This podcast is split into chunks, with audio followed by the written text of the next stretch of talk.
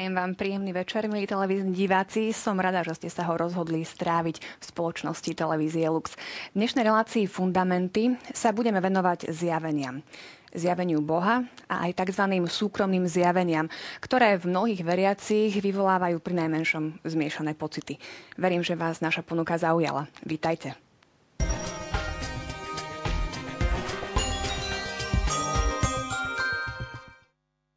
Veriť či neveriť zjaveniam?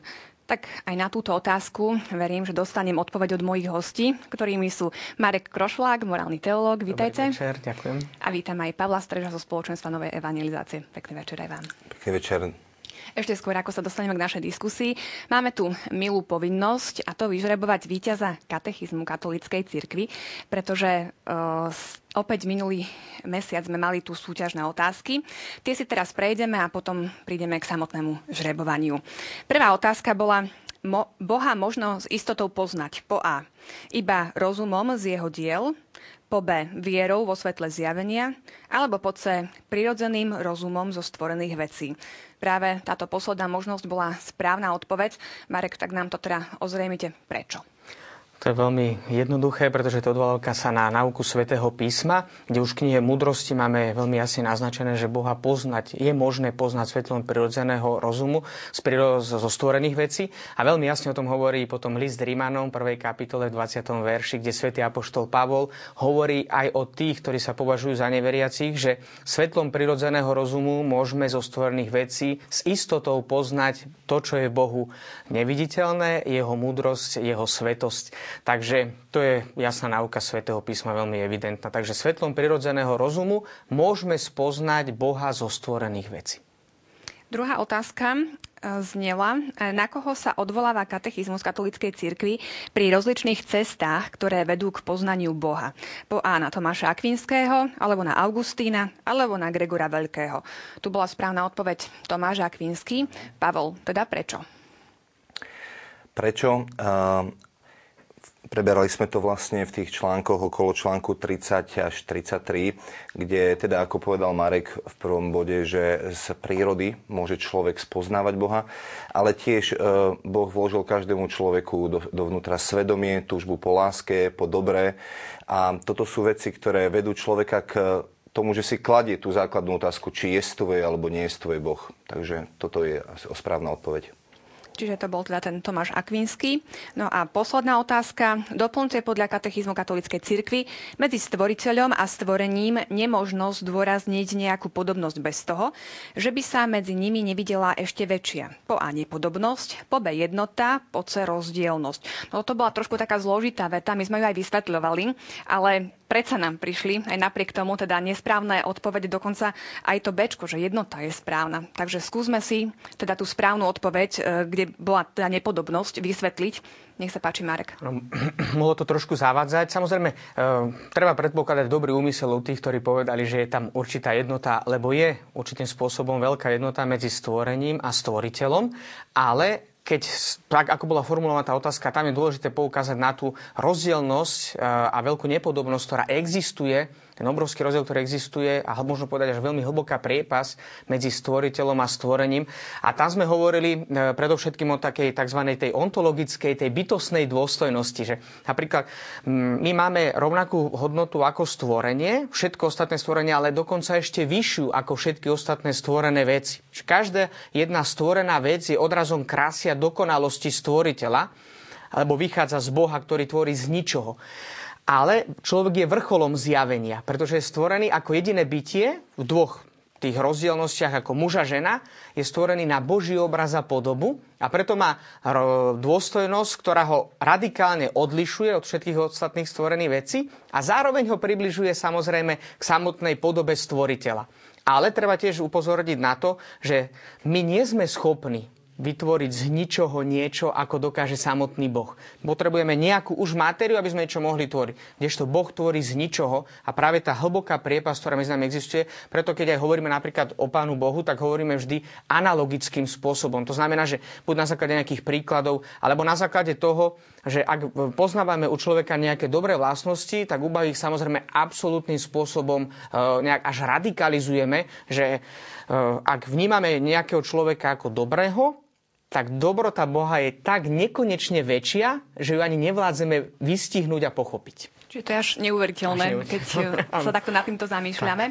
Tak. Takže vyžrebujeme víťaza katechizmu a stáva sa ním pani Beata Sinková. Máme tu iba mailový kontakt, tak ju budeme kontaktovať a pošleme katechizmus katolíckej cirkvi. Srdečne blahoželáme. Dnes môžete vyhrať aj katechizmus pre mladých, tzv. UKET. A to tak, že nám sa zapojíte do našej diskusie a budete nám posielať otázky, postrehy na známe kontakty, ktoré aj vidíte na televíznej obrazovke. My sa potešíme a budeme aj v rámci našich možností sa snažiť na ne zodpovedať. Tak poďme teda k našej dnešnej téme, ako sa Boh zjavuje. Mnohých jazykovedných slovníkoch, keď si otvoríme tento pojem zjavenie, sa píše, že je to nejaký prelúd, vidina. Uh, ako je to so zjavením Boha? Keď my teda veríme, že Boh je, ako si to môžeme vysvetliť, tento rozpor? Pavel. Mm, tejto druhej uh, kapitole, keď teda pozvujeme divákov, aby si opäť otvorili katechizmy a začíname niekde v článku 50, pokračovanie nášho rozberania. Hovoríme o tom, že okrem toho, že človek e, chce sám e, poznať Boha a má v sebe tú túžbu, tak Boh prichádza v ústretí človekovi a zjavuje sa mu. Čiže to slovo zjavenie kresťanstvo rozumie e, dvoch dvoch významoch. Keď hovoríme o zjavení s veľkým Z, tak hovoríme o zjavení samotného Ježiša Krista, a keď hovoríme o zjavením s malým z, tak je to nejaké odkrytie tajomstva, ktoré Boh o sebe odkrýva. Čiže e, my nehovoríme o prelúde, my nehovoríme o, o niečom, čo nejakom mystériu, ale my hovoríme o odkrývaní tajomstva, ktoré Boh nejakým spôsobom sa, ktorým sa Boh nejakým spôsobom dáva spoznať. Takže, takže, takže v tomto význame by, by sme mohli v pozitívnom význame vidieť slovo zjavenie. Čiže tu ešte musíme tak, zase tak jazykovedne rozlišovať malé z, veľké z, že nie je to jedno? Áno, to je dosť také hlboké, ale myslím, že je veľmi dobré, aby si aj diváci pozreli práve ten bod 50. Totiž to my sme už aj na tej minulej uh, relácii spomínali, že človek môže svetlom prirodzeného rozumu prísť k určitému poznaniu, Napríklad to, že Boh je väčší, Boh je nekonečný, že nás presahuje, že je to bytie, z ktorého vychádzame. Ale katechizmus hneď upozorne zároveň, že je aj iný druh poznania, ktorý človek svojimi silami nejako nemôže dosiahnuť, totiž druh poznania z Božieho zjavenia. Tak ako to spomínal aj Palko, to znamená, že my sme schopní poznať Boha práve na základe jeho zjavenia. Totiž myslím, že sa ešte k tomu dostanem, dostaneme sa napríklad k Božej pedagogike. A to je také zaujímavé, že cirkevná tradícia mm, tesne naozaj potom, ako sa uzavrela e, Božia inšpirácia svätého písma, keď bola napísaná posledná kniha e, Nového zákona, tak eh, hneď veľmi rýchlo sa vynula taká tradícia, ktorá hovorila tak v západnej ako aj východnej cirkvi, ale ten väčší akcent bol daný teda vo východnej cirkvi a dodnes sa udržuje, že rozlišujú napríklad medzi teológiou a tzv. oekonómiou. Na Slovensku to prekladáme ako ekonomia a to znamená, že to, akým spôsobom Boh koná návonok, zjavuje svoju teológiu. To znamená, je to niečo analogické ako medzi človekom, že aj my, keď vidíme nejaké rozhodnutia, konkrétnych ľudí, tak asi predpokladáme, čo sa odohráva aj v srdci toho človeka. Nakoniec to hovorí pán Ježiš, nie, že poznáme človeka po ovoci, akým spôsobom, e, teda strom poznáme po ovoci. A to znamená, že skutky konania alebo plody konania odzrkadľuje vnútro človeka. Niečo analogické je u Pána Boha, že my poznáme ten vnútorný život Boha, to, že aký Boh je, nie na základe toho, že by sme mali určité predpoznanie, ale na základe toho, že sa nám Pán Boh zjavuje. Prirodzenou prirodzeným spôsobom, alebo potom tým nadprirodzeným spôsobom, teda vo svojom zjavení, to znamená, odhaluje sám seba a my na základe toho, ako sa on navonok javí, ako sa on prejavuje, my rozpoznávame to, čo je ten vnútorný život samotného Boha. Ešte skôr, ako prejdeme teda k tej otázke, ako sa Boh zjavuje, povedzme si, prečo sa vôbec zjavuje. Mm, v knihe Prísloví v 20.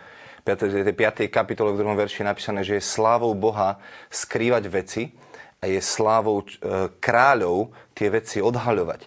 Ja si myslím, že v tom je čas dobrodružstva. Ja s mojimi deťmi rád hrávam schovávačku a Boh sa neschováva pred nami, ale kvôli nám. Aby tí, ktorí ho chcú nájsť, aby ho našli a tí, ktorí ho nechcú nájsť, aby ho nenašli. Takže ja sa svojim deťom schovám tak, aby ma našli a, a je to vždy veľké dobrodružstvo, keď ma môžu objavovať. Neviem, eh, či poznáte eh, rôzne také tie relácie, kde, kde tým zápasy, ja neviem, pevnosť Bojard bola, odhalujú nejaké indície a, a keď nájdu nejakú ďalšiu indíciu, tak sa tomu potešia. Ale, ale, ale vedia, že smerujú k nejakému pokladu a myslím si, že v tomto duchu treba chápať aj tie malé zjavenia, ktorým sa Boh zjavoval neustále a vedie to k tomu plnému zjaveniu Ježiša Krista. Či je tom veľa dobrodružstva, je tom veľa nadšenia, nie je to nudné a, a preto to Boh má rád. Čo hovoríte vy na túto božiu schovávačku?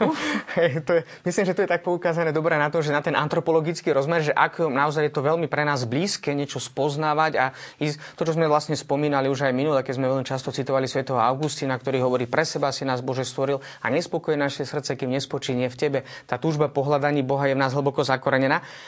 To je ten antropologický, ten, teda to znamená ten ľudský rozmer a ten teologický z toho Božieho hľadiska je vystihnutý v katechizme katolíckej cirkvi bode 51. A to je citácia z druhého Vatikánskeho koncilu z Dei Verbum. Bohu sa v jeho dobrote a múdrosti páčilo zjaviť seba samého a dať poznať tajomstvo svojej vôle, že ľudia majú skrze Krista, slovo, ktoré sa stalo telom duchu svetom, prístup k Otcovi a stávajú sa účastnými na Božej prirodzenosti. To znamená, dôvod, tak to by sme povedali, že my sami od seba nevieme, prečo sa Pán Boh zjavil, ale On nám zjavil aj to, prečo sa zjavil a zjavil sa zo svojej dobroty, zo svojej mudrosti. To znamená, že mohli by sme to povedať veľmi jednoducho, že Boh sa nám zjavuje zo svojej nekonečnej lásky a zjavuje sa nám preto, lebo nám chce dať účasť na svojom živote. Tam ste čítali, že Bohu sa páčilo zjaviť seba samého. Teda páčilo sa mu zjaviť, ale nezjavil sa nám, teda nemohol sa nám zjaviť jasnejšie, aby sa nám páčilo to, že ho budeme teda poznať? Aj takto môže byť položená otázka, ale môžeme ju položiť aj úplne opačne, že uh, mohol by sa pán Boh určite zjaviť iným spôsobom, ale tak ako sme to spomínali už aj v predchádzajúcich reláciách, že to vrcholné zjavenie, ktoré máme v Kristovi, keď napríklad Apoštol Tomáš sa pýta, pane, ukáž nám Otca, a to nám postačí. Ale Fil, uh, toľko, toľky, pardon, Filip, pardon, apoštol Filip sa pýtal, Filip, toľky časom s vami a ešte ma nepoznáš, kto vidí mňa, vidí Otca. Že my máme evidentné dôkazy o tom, že Boh je, že Boh je láska, ale otázny je náš prístup k týmto jednotlivým dôkazom, ktoré nám Pán Boh dáva, k tým spôsobom zjavenia. Ako som už spomenal, sú dva. Svetlo prirodzeného rozumu, ktoré je úplne pre všetkých, veľmi jasné a spomínali sme to už aj minule, že samozrejme máme tu ťažkosť po spáchaní dedičného hriechu rozpoznať to, čo je dobro a potom samozrejme aj konať samotné dobro a teda aj rozpoznať možno niektoré zjavenie. A toto je taká zaujímavá vec, pretože napríklad aj v katolíckej teológii, tzv. fundamentálnej teológii, to znamená základnej teológii, rozlišujeme teda to prirodzené a nadprirodzené zjavenie a dokonca je veľmi jasne definovaná náuka cirkvi, že Pán Boh zjavil aj niektoré veci nadprirodzeným spôsobom, ktoré bolo, bolo možné rozpoznať svetlom prirodzeného rozumu práve na základe spáchania hriechu. Že mnohé veci nám Pán Boh nemusel zjaviť, lebo sme boli schopní ich poznať práve tým, že sme stvorili na Boží obraz a podobu. Ale po spáchaní hriechu máme tu ťažkosť. To, čo nazývame podľa katechizmu katolíckej cirkvi tradičného učenia katolíckej cirkvi, že máme zatemnený rozum a oslabenú vôľu.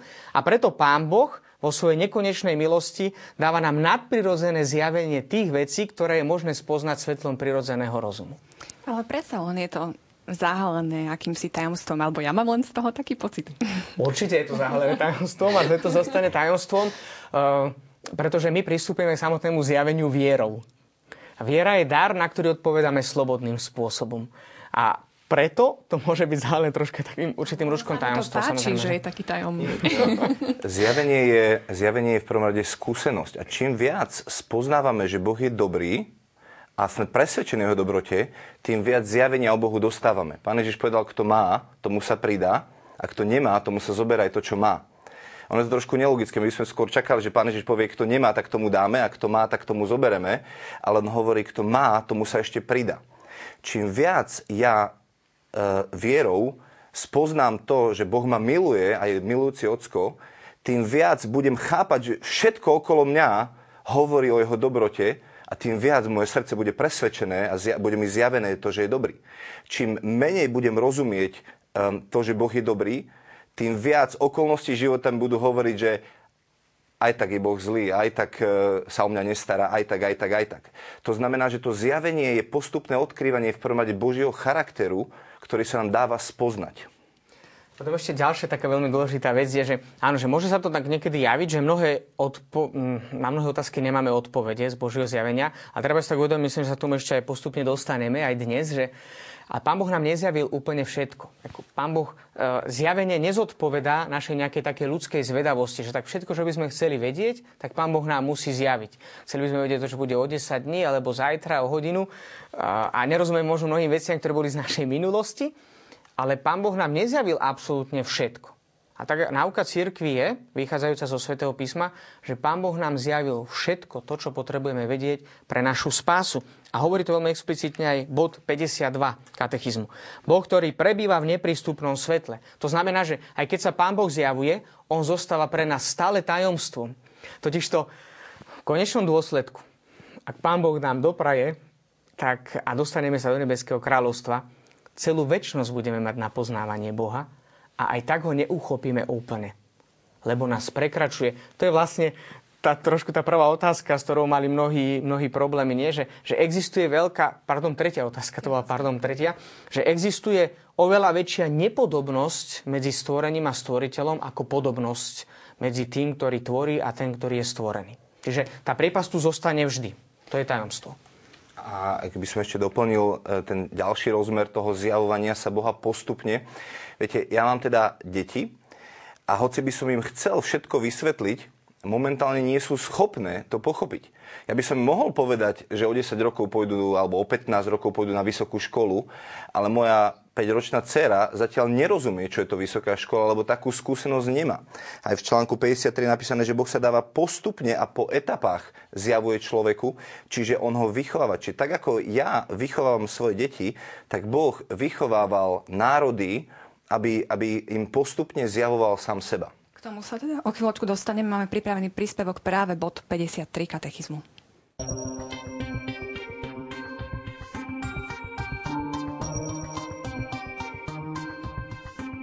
Boh sa dáva človeku postupne a po etapách ho pripravuje na prijatie nadprirodzeného zjavenia, ktorým zjavuje seba samého a ktoré vrcholí v osobe a poslaní vteleného slova Ježiša Krista.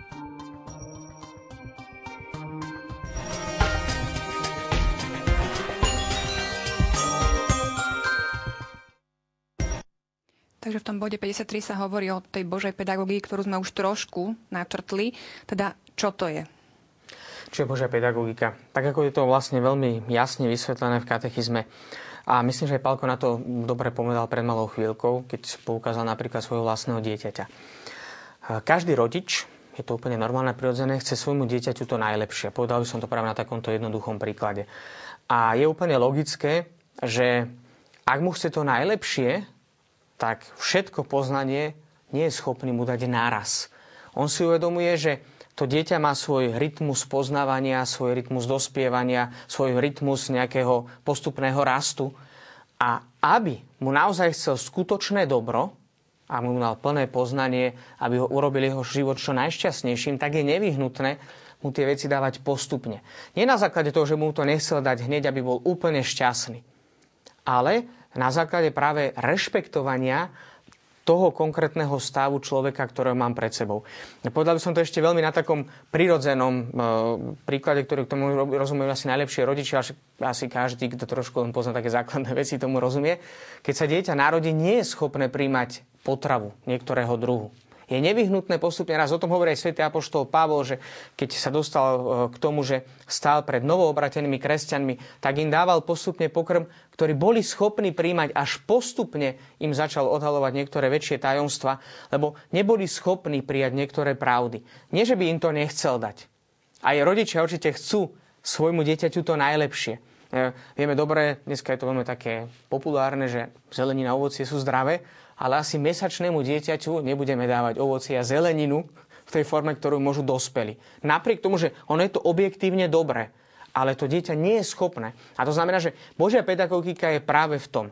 Pán Boh chce dať úplne dobro človeku, v jeho integrite, aj to, to integrálne dobro, ale vždy v schopnosti toho človeka, ktorý dokáže prijať tie konkrétne dary. Keďže nás Pán Boh pozná oveľa lepšie ako my sami, tak práve z toho dôvodu rešpektuje aj tie jednotlivé možno aj stavy, v ktorých sa človek nachádza, určitý druh vývoja a mohli by sme pokračovať ďalej. Menil sa tento Boží prístup e, v tých jednotlivých etapách, ako sa zjavoval? Poďme teda, teda k tým etapám. Kde, kde, kde to začalo? A aký bol tam ten prístup Boha? Prvá, prvá vec je teda, že sú tam nejaké etapy, a to je dôležité, aby sme videli, že, že to zjavenie sa postupne rozvíja a, a vždycky e, každý prorok alebo patriarcha nájde nejakú ďalšiu etapu toho zjavenia, ktorú Boh pripravuje na to plné zjavenie. Opäť, keby som e, taký praktický príklad povedal, je to, že e, e, mám deti a moje deti musím najprv naučiť, čo to znamená zákon. To znamená, že uh, ich musím naučiť, že uh, Sofinka, keď urobíš toto, tak uh, um, dostaneš bam bam po zadočku. Nie preto, že ja mám záľubu v tom, aby som ťa trestal, ale aby si sa naučila, že, že keď urobíš toto, tak ti to neprinesie požehnanie, ale keď urobíš toto, tak ti to požehnanie prinesie. Pretože zákon a spravodlivosť sú podstatou Božieho trónu. A vtedy, keď ich naučím rozpoznávať medzi dobrým a zlým, ich môžem viesť do druhej etapy ich života, a to je na prijatie milosti. Lebo človek zistí, že akokoľvek sa snaží, nedokáže z vlastných síl 100% naplniť požiadavky Boha. V tomto duchu tie etapy zjavenia začínajú, že pán Boh e, najprv dáva zmluvu s Noémom, ale potom prichádza zmluva s Abrahamom, e, skrze ktorého si vyvolí izraelský národ. A prvé, čo dáva izraelskému národu, keď ich vyvezie z Egypta, je, je, že im dáva zákon.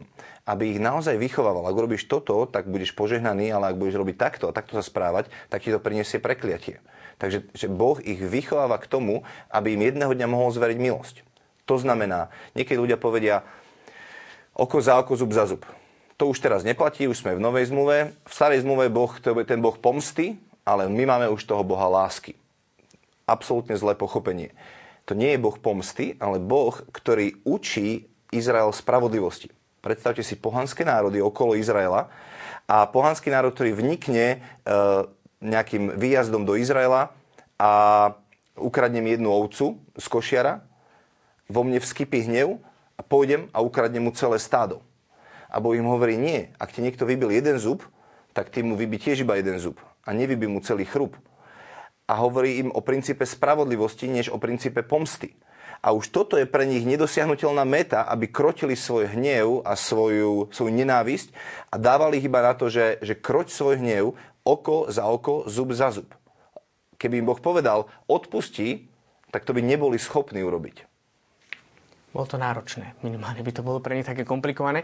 Ale myslím, že to je také veľmi dôležité, že práve to postupné zjavovanie Boha vždy respektuje e, tú dikciu samotného človeka. Totiž aj katechizme sa začína, keď sa hovorí o zjavovaní Boha, začína sa to prirodzenou, pr- tým prirodzeným prvým zjavením, ktoré je vo stvorení ale to stvorenie nebolo úplne zničené prvotným hriechom a veľmi pekne to vystihuje vlastne katechizmus, aj samozrejme citujúc slova rímskeho kánonu, e, prepašte, rímskeho mysela, to je štvrtá eucharistická modlitba.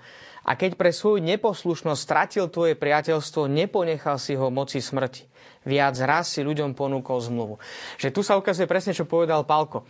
Uh, boh starého zákona nie je odlišný od Boha nového zákona. Je to stále ten istý Boh ale zmenil sa trošku prístup nás k tomu chápaniu samotného Boha, chápaniu milosrdenstva, chápaniu lásky. A to znamená, že to prirodzené, nám by, keby sme neboli spáchali hriech, tak na začiatku to, to, to zjavenie prvotné Boha by bolo úplne stačilo. A to bolo naozaj fascinujúce cez to stvorenie. E, nakoniec je veľmi zaujímavé v tomto vnímať aj povedzme teológiu svetých. Spomenieme si na svätého Františka Asiského že ktorý chváli, má chváloreč na stvorenie, že cez stvorenie rozpoznáva krásu a dokonalosť stvoriteľa. Eh, je taký známy eh, nadpis pri hrobe svätej Kláry, ktorá je vlastne určitou duchovnou dcerou svätého Františka, kde je napísané, že ten, ktorý ťa stvoril, ťa otcovsky sprevádzal počas svojho života a posledné slova Kláry boli z posledných slov, ktoré povedala, hovorí a ty buď, pane, pochválený za to, že si ma stvoril. To je veľmi hlboká teológia, že vlastne títo dvaja svedci pochopili do hĺbky, že Pán Boh nám cez tú krásu a dokonalosť stvorenia od, odkrýva sám seba. Ale samozrejme, to, čo som mu spomenul, prišiel prvotný hriech, ale Boh nás neponechal moci smrti.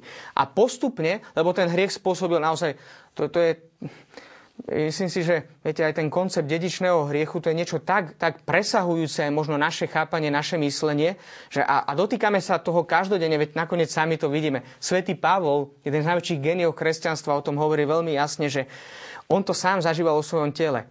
Chcel robiť dobro a keď prišlo k tomu, aby robil dobro, zrazu paradoxne sa rozhodne pre zlo. Že my často aj vieme, čo je dobro a rozhodujeme sa pre zlo, že to je to, je to tajomstvo neprávosti, ktoré v nás je prítomné ako dôsledok dedičného hriechu, ako dôsledok našich osobných pádov, pokleskov, ktoré robíme pravidelne. Ale vidieť, že Pán Boh je väčší ako naše hriechy a napriek tomu, že my by sme už boli schopní z toho zjavenia to spoznať, on nás neponechal moci smrti, že mali sme zatemnený rozum, oslabenú volu a rešpektoval ten náš stav, v ktorom sme sa nachádzali a prichádza zmluva s Noem, ako to máme v katechizme, prichádza zmluva s Abrahamom. To znamená, že pán Boh postupne, pedagogicky, a nakoniec, keď sa pozrieme na celé dejiny izraelského národa, s obrovskou trpezlivosťou, naozaj tou Božou nekonečnou trpezlivosťou vedie svoj ľud. Keby sme to mali vystihnúť tak veľmi jednoducho, možno sa ešte k tomu dostaneme trošku bližšie, tak by sme mohli povedať, celé dejiny izraelského národa sú není ničím iným, iba dejinami Božej vernosti, Božieho milosrdenstva, Božej lásky, Božej trpezlivosti a naopak ľudských pádov, pokleskov, hriechov, slabosti. Spomínali sme Abraháma, Mojžiša, Noema. Ako si vyberá Boh ľudí, ktorým sa zjavuje? To je jeho nekonečná múdrosť, je tam nejaký taký láska. menovateľ, možno ktorý vieme, ako samozrejme, no, nevieme, ako si on ich vyberá, ale či tam niečo existuje? Je to, je to dobrotivé Božie rozhodnutie, to zostáva pre nás tajomstvom. Lebo uh, viete, že jedno z najväčších uh, rozhodnutí, ktoré Pán Boh spravil v dejinách spásy, tak je povedzme to, že Pána Mária sa stala matkou Božieho syna. Ale to nie je tak, že Pán Boh zhľadol na krásu a dokonalosť Pani Márie. Pán Boh Panu Máriu stvoril dokonalú a krásnu a Pán Boh zo svojho dobrotivého rozhodnutia od väčšnosti si vyvolil Panu Máriu za matku stvoriteľa a v perspektíve zásluh vykupiteľského diela Ježiša Krista na základe svojho milosrdenstva uchránil Pannu Máriu od poškvrn dedičného hriechu. To zostáva pre nás veľkým tajomstvom, že Pán Boh si naozaj volí často nástroje, eh, ale, ale treba povedať aj takto že v dejinách izraelského národa máme veľmi často spomenuté, že to nezáleží na nejakom spoločenskom postavení. Pán Boh si vyvolil niekedy pre e, to, aby posunul svoj plán spasy, tak jednoducho povedané dopredu. Niekedy kráľov, niekedy prorokov, vzdelaných ľudí, ale aj veľmi jednoduchých ľudí bez vzdelania, často ľudí veľmi naozaj v komplikovaných situáciách rôzneho spoločenského postavenia. Toto zostáva pre nás obrovským tajomstvom a veľmi pekne to... Korintianom Pavol hovorí, že, že Boh si vyvolil to, čo je slabé, aby zahambil to, čo je silné. Boh si vyvolil to, čo nie je múdre, aby zahambil múdrych. Čiže ten princíp vyvolenia je veľmi fascinujúci práve v tom, že že my ľudia tohto sveta rozumieme, že Boh si mňa vyvolil, aby mňa požehnal. A takto rozmýšľal aj Izrael, ktorý si Boh vyvolil. Boh si nás vyvolil, lebo sme asi niečo špeciálne, niečo zvláštne a aby nás požehnal.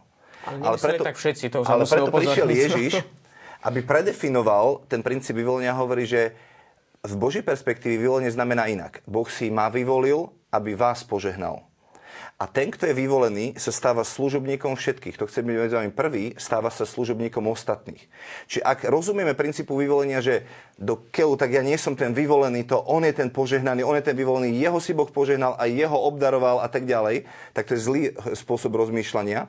Ale ak rozumiem vyvoleniu, že Boh si ho vyvolil preto, aby požehnal mňa, tak to, to dostáva úplne nový význam. Lebo napríklad e, tam čítame, že Boh si utvára svoj ľud Izrael a v 63. verši je napísané, alebo teda moceku je, že Izrael je kňažský Boží ľud. Kňaz je vyvolený Bohom. Tu Mareka máme, Marek je vyvolený Bohom. Je niečo viac, ako som ja? Nie. My všetci sme Božie deti. Ale z princípu vyvolenia je viac, lebo Boh si ho vyvolil, aby mňa požehnal. Ja od neho príjmam sviatosti, ja od neho príjmam milosti, ktoré mi sprostredkováva. Tie milosti a dary nie sú pre neho, ale pre mňa. Ale na druhej strane, vyvolenie, a keď sa pozrieme na Ježiša, ktorý je vyvolený Boží syn, je to veľa utrpenia. Nie je tvoja služba veľa utrpenia? Veľa mm, bolesti? Veľa, predovšetkým veľa radostí. Je to veľa radostí. Jednoznačne to veľa radostí. Ale, ale, ale vodcovstvo je veľakrát do izolácii. E, ľudia, ktorí sú vyvolení Bohom, a keď sa pozrite do, do, do, do Božieho slova, tak však Pána Mária, hovorili sme o Páne Márii, vyvolená. A na druhej strane, čo je hovorí prorok Simeon? Meč ti prenikne srdce a budeš mať obrovskú bolesť. Pretože my nesieme tú bolesť um, a, a, a tú, tú stigmu vyvolenia preto, lebo, lebo trpíme kvôli, kvôli tým ostatným. Pavol hovorí, na vlastnom tele doplňam to, čo chýba Kristovi pre jeho telo, ktorým je církev.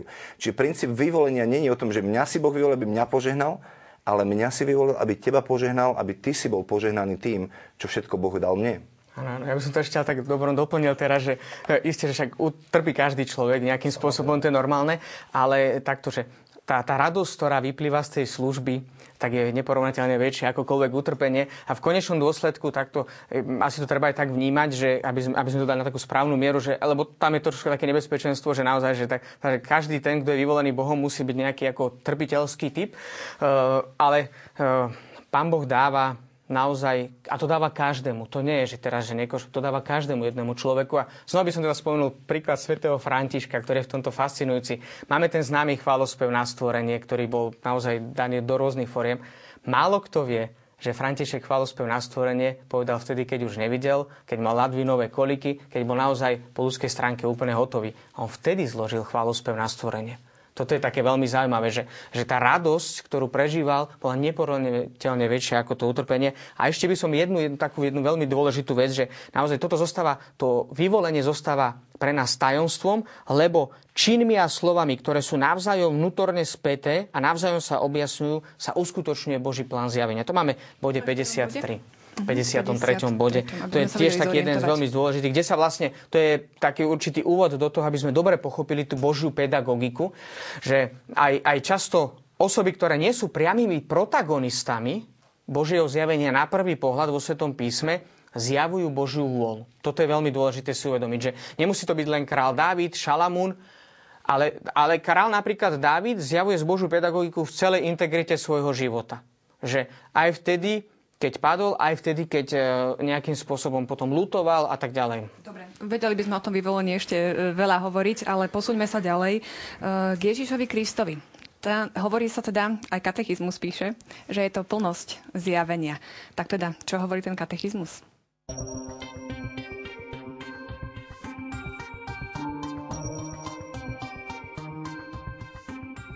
Kristus, Boží syn, ktorý sa stal človekom, je jediné, dokonalé a definitívne Otcovo slovo.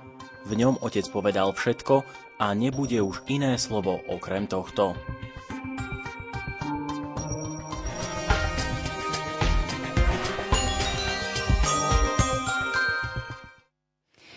Čo teda znamená, že Ježiš Kristus je prostredník a plnosť celého zjavenia? Poďme to tak trošku rozmeniť na drobné.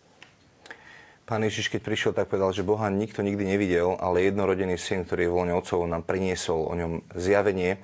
Čiže keď sme hovorili o tom, že Boh sa z dobrotivého rozhodnutia sám rozhodol zjaviť sám seba, tak prichádza s tým najväčším zjavením, že Boh má syna um, a a zjavuje, túto, túto, ktorý prišiel zjaviť podstatu Otca. Ježiš povedal, kto videl mňa, videl Otca. Čiže Ježiš je dokonalá teológia. Kto sa pozrie na Ježiša, tak môže s úplnou 100% plnosťou povedať, že takto vyzerá Otec. Čiže nielen to, čo Ježiš hovoril, ale aj to, čo robil, je Božie slovo, lebo on sám je Božie slovo. A katechizmus to teda pekne povedal, že on je jediné dokonalé a definitívne otcové slovo. Že, že Boh už nemá ďalšieho syna, Boh už nemá čo viac povedať, ako to, že dal svojho syna a už nevie dať viac. On miloval až do krajnosti a už viac nevie milovať ako, ako v tom svojom vlastnom synovi. A to zjavenie je dôležité v tom, že je aj prostredníkom, lebo Ježiš povedal, ja som cesta k Otcovi a nik nepríde Otcovi iba skrze mňa. A hovorí, že, že ak chcete dosiahnuť tú plnosť zjavenia, ktorý ľudskými, ako sme čítali na začiatku, ľudskými silami nie je možné získať, tak potrebujete sa nechať obdarovať zadarmo milosťou, aby ste skrze mňa mohli vstúpiť do prítomnosti Otca. Čo vlastne Boh zjavil o sebe, teda prostredníctvom Ježiša Krista, možno tak konkrétnejšie, lebo mám stále pocit, že je to, ak sa to vôbec teda dá povedať, že sa stále pohybujeme v takej abstraktnej rovine. Neviem teda, že či, či vieme aj konkrétnejšie hovoriť. To je asi zložité. Ja myslím si, že veľmi geniálne to vystihuje na začiatku, keď sme mali prvú úplne reláciu, hovorili sme o vzťahu svätého písma a katechizmu, tak treba povedať aj to, že katechizmus veľmi často cituje sväté písmo, lebo niektoré veci nevládzeme povedať lepšie a nie sme schopní povedať lepšie, ako nám to Pán Boh sám povedal. A máme tu list Hebrejom, ktorý to to je vlastne taká, mohli by sme povedať, ranno-kresťanská kázeň, trošku dlhšie, ako sme možno dneska zvyčajne zvyknutí, ale krásne slova. Mnoho raz a rozličným spôsobom hovoril kedysi Boh Otcom skrze prorokov. V posledných dňoch prehovoril k nám synovi a teraz pokračuje to, čo hovoril samotný Pálko. To znamená, že je to jediné dokonalé definitívne otcovo slovo. Čo to znamená? Ako som už spomenul, a hovorí o tom veľmi jasne napríklad aj druhý Vatikánsky koncil. Kristus nám nepovedal úplne všetko. Ne, ne, on, pán Ježiš nezodpovedá všetkým našim otázkam, ktoré vyplývajú možno viac z našej ľudskej zvedavosti alebo rôznych špekulácií. Pán Boh nám povedal všetko to, čo potrebujeme vedieť pre našu spásu. Toto je jasná, definitívna náuka církvy, že e, Kristus alebo Boh v Kristovi, v osobe Ježiša Krista, nám povedal všetko cez jeho slova, cez jeho konanie, všetko to, čo potrebujeme vedieť pre našu spásu. Lebo Pán Ježiš nakoniec sám hovorí, že neprišiel zrušiť zákon a prorokov, ale priviesť do plnosti. To znamená, niekedy naozaj môžu mať ľudia tak povedať si, že dobre, ale na také konkrétnosti každodenného života nemáme vo Svetom písme odpoveď, keď čítame nový zákon. Veď Pán Ježiš, máme tam o ňom dosť málo. Keď berieme jeho verejné účinkovanie, tak keď to zhrnieme, tak je to veľmi málo. Dneska by sme asi vedeli natočiť filmy a natočiť by sme, veľmi, veľmi veľa textov by sme napísali. A evangelisti nám zanechali len také základné posolstvo, ale je to práve na základe toho. Pán Ježiš neprišiel zrušiť zákon a prokov, ale prišiel z doplnosti. Chce niekto vedieť konkrétne veci, poviem takú tému, ktorá napríklad sa aj mňa dotýka teda morálnej teológie oblasti sociálnej cirkvi, dnes taká vypukla, o ktorej sa hovorí, chceme vedieť niečo o korupcii? Stačí si prečítať múdroslovnú literatúru starého zákona, tam máme veľmi konkrétne odpovede, ako zaujať postoj k jednotlivým situáciám. Čiže my naozaj vieme všetko to, čo potrebujeme vedieť pre našu spásu. Toto je úplne definitívne zjavenie a tam už nemusíme, ani dokonca nie, že nemusíme, aby som bol presný, tam nemôžeme očakávať iné zjavenie. Čiže to, čo, to, čo nám Ježiš doniesol, uh, tak o tom by sa dala nie jedna relácia, ale veľmi veľa relácií hovoriť.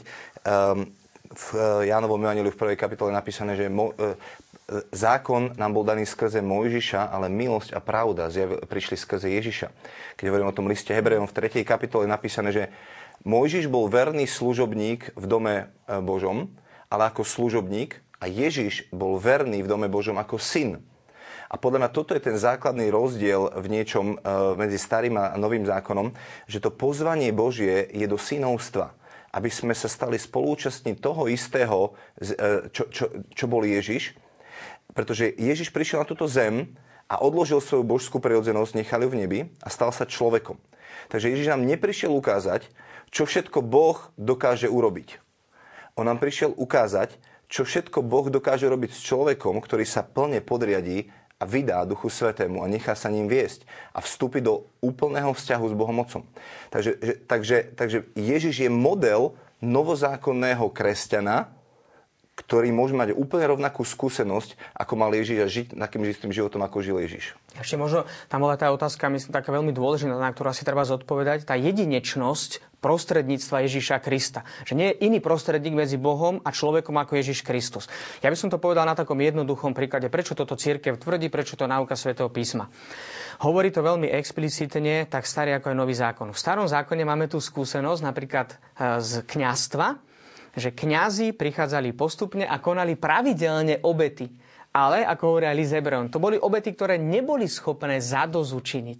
A Kristus naopak neprináša krv oviec, bíkov, rôznych zvierat a nevystupuje do veľsvetine, kde prichádzal veľkňaz vyvolený losom, ale je to on sám, oltár a zároveň obeta. Aj ten, ktorý obetuje veľkňaz, lebo obetuje absolútne všetko, obetuje v seba a on prichádza do svetine svetých, pretože prichádza pre tvár všemohúceho Boha s vlastnou krvou.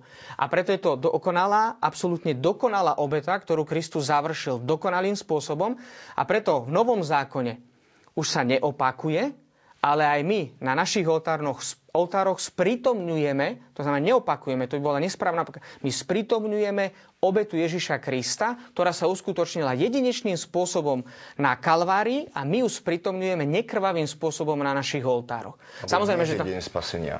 Dnes, dnes je deň spasenia. Áno, Vždycky, lebo u Boha neexistuje čas. Um, on a on hovorí, času, on je tvoriteľom času a on, on hovorí, že dnes je deň spasenia. Čiže tá milosť je tu pripravená aj pre teba dnes, aby si vstúpil do zmluvy so svojím Bohom, aby si ju obnovil, alebo aby si do nej prvýkrát vstúpil. Áno, že my participujeme na Ježišovom e, kňazskom diele, ale v končnom dôsledku jediným kňazom, skutočným, autentickým kňazom Ježiš Kristus, a my vykonávame kňa... To je práve tá, taká zaujímavá vec, že aj keď kňaz krstí, nehovorí Krist, krstí ťa Kristus, ale hovorí ja ťa krstím, lebo in persona Christi capiti. Znamená, že v samotnej osobe Ježiša Krista je to Kristus, ktorý krstí cez toho kniaza, ale Kristus, ktorý krstí. Takže vysvetlili sme si to, verím, že teda to bolo to rozumiteľné, čo sa týka toho prostredníka. Takisto, že v Ježišovi je plnosť zjavenia. Iné zjavenie už nebude. To sme teda povedali. Čo presne cituje katechizmus katolíckej cirkvi?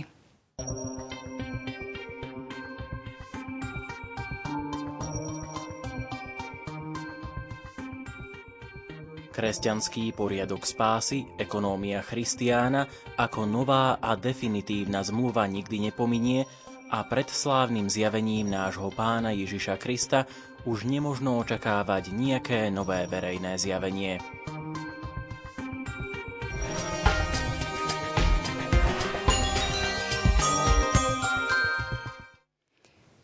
Čiže žiadne iné zjavenie nebude. Bolo to čierne na bielom. Aj v katechizme teda je to tak napísané. Ako si máme potom vysvetľovať tzv. súkromné zjavenia Ježiša Krista? Ja by som, ak môžem, ja by myslím, že úplne geniálny text je 67. bod katechizmu. Bolo by dobré, keby sa tí diváci, ktorí majú katechizmus v ruke, ktoré nemajú, nech si ho zabezpečia, aby to videli. Je to tu veľmi pekne vysvetlené. Prečítame to a potom sa snažíme v krátkosti vysvetliť. V priebehu storočí sa vyskytli tzv. súkromné zjavenia. Niektoré z nich cirk uznala aj cirkevná autorita. Nepatria však do pokladu viery. Úlohou nie je zlepšovať či doplňať Kristovo definitívne zjavenie, ale pomáhať, aby sa ono plnšie žilo v istom dejinnom období. Toto je veľmi nádherné vysvetlenie.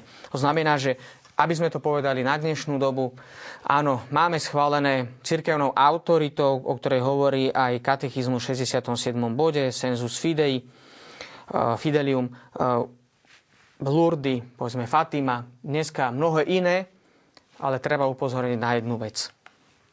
Nikdy tieto zjavenia nech by akoukoľvek cirkevnou autoritou boli uznané, oni nepovedia nič nové, oni nedoplnia to, čo nám bolo definitívnym spôsobom zjavené Ježišovi Kristovi. Môžu dať, môžu, ak sú autentické, ak sú autentické, môžu dať nejaký akcent na nejaký aspekt viery, na ktorý sa možno pozabudlo, ale netreba zabúdať na to, že Eh, je tu veľké nebezpečenstvo určitej takej senzácie, lebo ja už to ste si možno všimli počas viacerých relácií, upozorňujem aj na teológiu svetých. A toto sú tiež akoby určité súkromné zjavenia, pretože aj svety cez svoj život nám ukazujú, aký, aké sú tie akcenty z toho zjavenia, na ktoré treba upozorniť. Spomenieme 20. roky 20. storočia, veľmi sa pozabudlo možno na všeobecné povolanie k svetosti, o pár rokov sa pozabudlo na možno jednotu cirkvy. A prichádzajú hnutia cez jednotlivé aj osoby, ktoré upozorňujú na tieto skutočnosti. To znamená, že e, na to treba, dávať, treba byť citlivý, že Pán Boh dáva tieto akoby tie súkromné zjavenia. Oni sú aj vhodné, ale oni neprichádzajú nejakým zvláštnym, výnimočným spôsobom.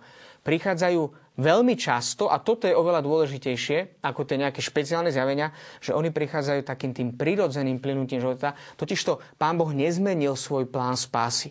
Ak sa nám zjavu, zjavil na začiatku v stvorení, to zjavenie stále zostáva. To je to, čo som spomenul svätý František.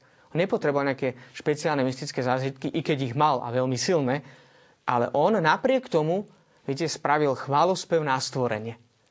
To, to je veľmi také zaujímavé a myslím, že veľmi dôležité, zvlášť v dnešnej dobe, pretože iste je veľké také nebezpečenstvo hľadať rôzne senzácie a zabúdať na to, že máme tu jasné zjavenie, ktoré nám hovorí o našej spáse. Poklad viery. Poklad viery. Hlbok... by sme si mohli povedať, že čo je to ten poklad viery, keď budeme ďalej potom študovať, tak v 84. článku, postupne sa k tomu dostaneme, že poklad viery je tradícia s veľkým T, k tomu sa dostanem na budúce, čo je tradícia s veľkým T a malým T. Tradícia s veľkým T je učenie apoštolov a Božie slovo. Takže to je náš poklad viery. A akékoľvek zjavenie, ktoré prichádza, tak um, nech snaží sa doplniť to, čo už Boh zjavil. Čiže ak je to proti písmu, tak to automaticky musíme od, uh, jednoznačne odsúdiť a povedať, toto nie je zjavenie, ktoré je z Boha. Ale na druhej strane katechizmus hovorí, že zjavenie je síce završené, ale nie je úplne rozvinuté. Čiže zjavenie s malým z, keď nám Boh dáva, keď niekto povie, mal som zjavenie od Boha, či už teraz hovoríme o nejakom videní, alebo o vnútornom obraze, alebo slove od Boha, ktoré má, alebo čokoľvek, musí viesť k rozvinutiu tvojho veľkého zjavenia Boha, ktorým je Ježiš. Čiže jednoduchým spôsobom povedané, akékoľvek tvoje súkromné zjavenie, slovo, obraz, čokoľvek máš, ťa musí viesť hlbšie do vzťahu s Kristom. v Jánovom uh, Evangeliu 5. kapitole Matúš, uh, uh, je pán Ježiš kára farizeo hovorí, skúmate písma, lebo si myslíte, že v nich máte život, ale nechcete prísť ku mne, lebo u mňa máte život. Čiže každé zjavenie, či Božie slovo, alebo e, to obraz, ktorý si mal počas modlitby, alebo Božie slovo, ktoré si prijal, alebo čokoľvek, ťa musí viesť hlbšie do vzťahu s Kristom. Lebo ak ťa nevedie hlbšie do vzťahu s Kristom, tak to potom nie je Božia inšpirácia, ale iná inšpirácia. Ja som to ešte doplnil úplne v krátkosti. Tak áno, úplne v krátkosti, že znova je veľmi dôležitá, tá teológia svetých je veľmi taká vhodná toto pripomenúť. Vieme dobre, vo Svetom písme máme veľmi jasne, že cieľ dáva zmysel celému nášmu životu. Cieľ dosiahnutie nebeského kráľovstva. Svetý Filip Neri, ktorého spomeniem, veľmi často opakoval preferisco il paradiso, uprednostňujem nebeské kráľovstvo. Mnohé veci mu ponúkali a on sa ich zriekol, lebo mal na pamäti cieľ. A napríklad takáto fráza pomáhala jeho učeníkom mať stále na pamäti cieľ, ktorý chceme dosiahnuť a môže pomáhať aj nám. Ale vidíte, on, on nič nedoplňa, on neprevyšuje zjavenie, ale ho konkretizuje na tú svoju situáciu, v ktorej sa nachádzal. Zapojím naše diskusie aj divákov. Uh, divák Jan z Prahy dokonca píše, sa pýta, že sú zjavenia Panny Márie takisto zjavenia Boha? Posiela ten pán Boh tú Panu Máriu, aby sa nám zjavila? No to sa dotklo takého veľmi komplikovaného problému. Ja si, ja si myslím, že Boh je tak láskavý, milosrdný a súcitný, že, sa, že, že použije čokoľvek na to, aby k nám mohol hovoriť. A ak niekto, e, pre niekoho je blízke, to, keď bol vychovávaný v, v prostredí, ktoré bolo poznačené silnou marianskou úctou, tak použije čokoľvek len preto, aby mu zjavil svoju lásku. A dôležité je to, že pána Mária, ak je to autentické zjavenie, tak vždycky hovorí, urobte, čo vám povie. Čiže vždycky ukazuje na Krista a každé zjavenie nás musí viesť k plnšiemu zjaveniu Ježiša Krista. Čiže aj to autentické zjavenie, ak je to autentické zjavenie, tak musí viesť vždycky k hĺbšiemu poznaniu Krista. Samozrejme, že tu, aby sme odpovedali to možno aj konkrétnejšie, áno, sú aj dneska možno niektoré miesta, o ktorých sa tvrdí, alebo niektorí tvrdia, že zjavila sa pána Mária. My samozrejme nie sme absolútne kompetentní k tomu, aby sme sa vyjadrili, či niektoré miesto je alebo nie je miestom autentického zjavenia. Treba však upozorniť, ako som už spomenul, naozaj treba si dávať veľký pozor na to, aby sme nechodili od jedného zjavenia k druhému. Veľký pozor na to, aby sme nehľadali senzácie, pretože v konečnom dôsledku pre nás je zdrojom marianskej úcty Svete písmo.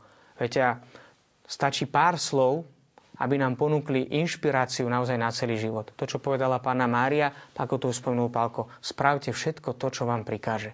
To je duchovný testament Pani Márie. Plniť Božiu vôľu. Pána Mária bola vo večeradle s e, apoštolmi a bola naplnená Duchom Svetým a má skúsenosť e, e, naplnenia Duchom Svetým. Čiže Pána Mária vždycky bude viesť ku kristocentrickej a toto by som asi povedal veľmi jasne, že tak ako je Sveta Omša postavená, tak je napísaná, že je, smeruje na Otca, je kristocentrická a je v duchu svetom. To je tá záverečná doxológia skrze Krista s Kristom a v Kristovi máš ty Bože oče všemohúci v jednote s duchom svetým všetku úctu a slávu. To znamená, každé zjavenie potrebujeme roz, rozsúdiť na základe toho, či, či je nasmerované na Otca, v Kristovi, e, zamerané na Krista, vycentrované na Krista a v duchu svetom. V, tom, v tomto duchu. A ešte by som doplnil, patrí naozaj, toto je skutočne kompetencia tej konkrétnej cirkevnej autority, ktorá sa k tomu môže vyjadriť. Ale tiež by som tu chcel upozoriť na jednu takú veľmi dôležitú vec. Poviem to tak jednoducho. Máme problém, ak neveríme zjaveniu, ktoré je vo Svetom písme. Nemáme až taký veľký problém, ak nebudeme veriť možno Lurdom a Fatime. A ale ak by sme verili prioritne Lurdom a Fatime a zanedbávali by sme náuku Svetého písma, tak e, je to, je to je minimálne komplikované. A trošku teda ešte e, doplním celkovo e, túto tému, či už putnických miest alebo súkromných zjavení. Áno, Lurdy Fatima to sú miesta, e, ktoré sú aj cirkevnou autoritou oficiálne uznané. Máme však aj na Slovensku mnoho putnických miest, ktoré však ako nie sú e, cirkevnou autoritou uznané ako miesta zjavenia. Eh, ako máme potom mať vzťah, eh, alebo ako máme potom mať vzťah k tým rôznym púťam, ktoré sa tam konajú eh, tej marianskej úcte. Trošku to vysvetlíme. Hm. Tam si treba rozlišiť naozaj také dve veci, že isté samozrejme, že tam je, asi treba mať možno voči niektorým veciam aj, aj taký určitý rešpekt. A nie, nie, nie všetko nejakým spôsobom nezahasiť. Aj to svätý Pavol hovorí, že aby sme nezahásali jednotlivé charizmy, kde naozaj môže prísť k autentickému zjaveniu. Na druhej strane je, je veľké nebezpečenstvo, práve na základe doby, v ktorej sa nachádzame, takéhoto vyhľadávania senzácií. Je potom možno, že cirkevná autorita, napríklad miestny diecezný biskup, môže schváliť nejaké miesto ako miesto modlitby, pretože sa na ňom zhromažďuje obrovské množstvo veriacich, kde sa chodia modliť ak im takáto púť nebráni k tomu, aby si plnili svoje, predovšetkým plnili svoje stavovské povinnosti tak, e, a slúži to na obatenie ich viery, tak samozrejme tam asi je ťažkým spôsobom nejak argumentovať proti. Ale ako som spomenul, ja osobne vnímam, že je veľké nebezpečenstvo vyhľadávania tých senzácií, chodiť na rôzne miesta od jedného k druhému a zabúdať na to, čo je, čo je prioritné v našom živote. To... Duch Svety vždycky vedie do cirkvy. To je dôležité, že akékoľvek zjavenie, môžeme ísť aj na nejaké pútne miesto alebo nejakú konferenciu alebo kdekoľvek inde, kde chodíme čerpať, ale dôležité je to, aby nás Duch Svety vrátil naspäť do miestnej cirkvy, aby sme si vykonávali povinnosti otca, manžela, tie stavovské povinnosti, ale tiež farníka a toho, ktorý je aktívny vo svojej vlastnej farnosti. Čiže toto podľa ovocia môžeme vždy rozpoznávať autenticitu, ale nemôžeme len povedať, že autenticita miesta je, je len o tom, že akí tam chodia ľudia, lebo ľudia vždy peťahujú senzácie. Dôležité je to, že či to je miesto naozaj autentických obrátení, uzdravení, Božej moci, Božej prítomnosti na to, aby sa ľudské srdcia menili a vrátili sa naspäť povzbudení, premenení a slúžili vo svojich lokálnych farnostiach. My som povedal ešte tak veľmi jednoducho, že tam je aj také nebezpečenstvo, že aby sme neočakávali, že uh, neviem, pôjdem na nejaké konkrétne miesto, aby som teda taký konkrétny a budem očakávať, že čo mi konečne pána Mária povie do môjho života nové a také prevratné. Znova by som spoužil príklad svätého Františka z Asisi. Veľmi často stáli pred tými situáciami, keď sa museli nejakým spôsobom rozhodovať ako komunita a pýtali sa Františka, a teraz kde je Božia vôľa? František prišiel v oltáru, na ktorom mali položené sväté písmo, zobral ho, nájdeme ju tu? Toto je fascinujúce, že, že naozaj vo Svetom písme, a teda už dneska aj samozrejme v náuke cirkvi, tak to máme postupne aj v katechizme, my máme jasné odpovede na konkrétne e, každodenné otázky. Asi svätý Jan z Kríža možno to zadefinoval veľmi krásne v tom 65. článku. Preto keby sa teraz niekto chcel Boha na niečo vypýtovať alebo žiadať od neho nejaké videnie alebo zjavenie, nielen, že by robil nerozumnú vec, ale urážal by Boha, neupierajúc svoje oči jedine na Krista, alebo hľadajúc inú vec, alebo novotu mimo neho. Čiže motív, prečo chodím na akékoľvek putné miesta, akékoľvek konferencie alebo kdekoľvek ide, je len preto, že chcem upierať svoje oči na Krista, lebo je to definitívne posledné zjavenie Boha Otca. Iné slovo už nebude a ja chcem viac rozvinúť to zjavenie, zjavenie s veľkým z v mojom živote, lebo chcem hĺbšie sa zjednotiť s Kristom a viac sa mu vydať. Na toto Pálko poukázal veľmi dobre že ono je také nebezpečenstvo jedného veľkého hriechu, ktorý si niekto nemusí uvedomovať. A to je také, že také opovážlivé pokúšanie Boha. Pán Boh nám už zjavil všetko vo svojom synovi. Dal nám vlastného syna. A kto sme my, aby sme očakávali niečo viac? V tomto treba pristupovať na zjaveniu aj s veľkou pokorou, s obrovskou pokorou, lebo Pán Boh nám už zjavil všetko. My všetko vieme, čo potrebujeme vedieť pre našu spásu. A takéto, že ešte viacej to by bolo troška nerešpektovanie práve tej dynamiky stvorenia. Pretože niekto povie, no a teraz ja mám také možnosti a neviem sa rozhodnúť. Viem, lebo Pán Boh mi dal slobodu. A keď ja budem úprimne hľadať pravdu a rozhodnem sa, Pán Boh bude rešpektovať moje rozhodnutie ako dobré. Čiže všetko, čo, čo je... Čo, je veľakrát kolujú po internete také, že ak budeš robiť toto, a budeš robiť toto a tak ďalej, majte slobodu to odmietnúť. Katechizmus hovorí, kresťanská viera nemôže prijať zjavenia, ktoré si nárokujú prevýšiť alebo opraviť zjavením, ktorý je Christ, ktorým je Kristus. Jednoducho, treba mať naozaj slobodu povedať, jediné, čo mám záväzné, je, je Božie slovo, je, je učenie cirkvi ostatné mám slobodu odmietnúť, nech je to akokoľvek zjavenie s malým z, nepatrí do pokladu viery a, a nie je dôležité pre moju spásu. Ja už musím ukončiť túto našu debatu dnešnú. Bolo to veľmi zaujímavé. Verím, že sa k zjaveniam a súkromným zjaveniam ešte dostaneme. Je to naozaj zaujímavá uh, téma. Teraz vyžrebujeme jednu divácku reakciu diváka Emila odmeníme katechizmom pre mladých. No a teraz ideme už k sľubeným otázkam. Otázky z dnešnej relácie sú následovné. Boží plán zjavenia obsahuje po A. Boží poriadok spásy, po B. Božiu pedagógiu, po C. Božie odpustenie a milosť. Druhá otázka. Koho nazývame otcom mnohých národov? Noéma, Mojžiša alebo Abraháma? A posledná tretia otázka. Súkromným zjaveniam, ktoré církev oficiálne uznala. Po A. Nemusíme veriť. Po B. Musíme veriť ako dogmám viery. A po C. Musíme veriť len zjaveniam Pany Márie. Odpovede môžete písať na známe kontakty, ktoré vidíte na televíznych obrazovkách.